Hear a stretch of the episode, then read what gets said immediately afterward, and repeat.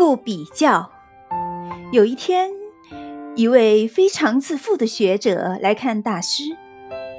这位学者非常有名，但是当他跟大师谈过话之后，他突然觉得自己矮了一截。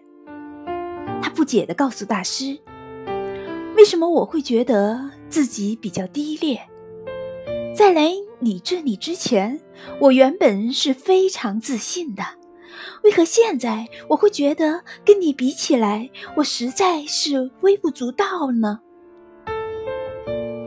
由于整天都有很多人来看大师，大师说：“这样吧，等其他人都走了，我再回答你。”到了晚上，所有的人都走光了，学者便说：“现在您可以回答了吗？”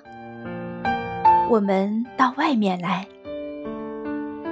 那是一个满月的夜晚，月亮非常的皎洁明亮。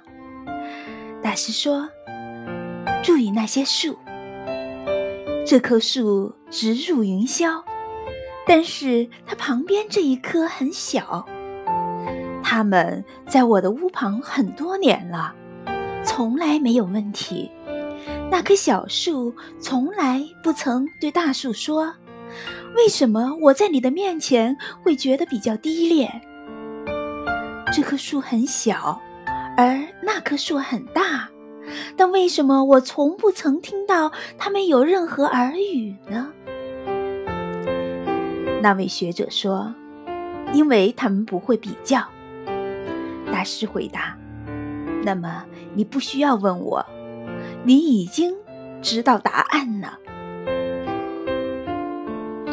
没有比较，就没有优劣；没有高低，没有贵贱之分，也就能与周围的人事物和谐共处，不会因为有所区分、有所对立而徒增烦恼。每个人都有自己的光，只需要做好自己就可以了，不要去与旁人进行比较。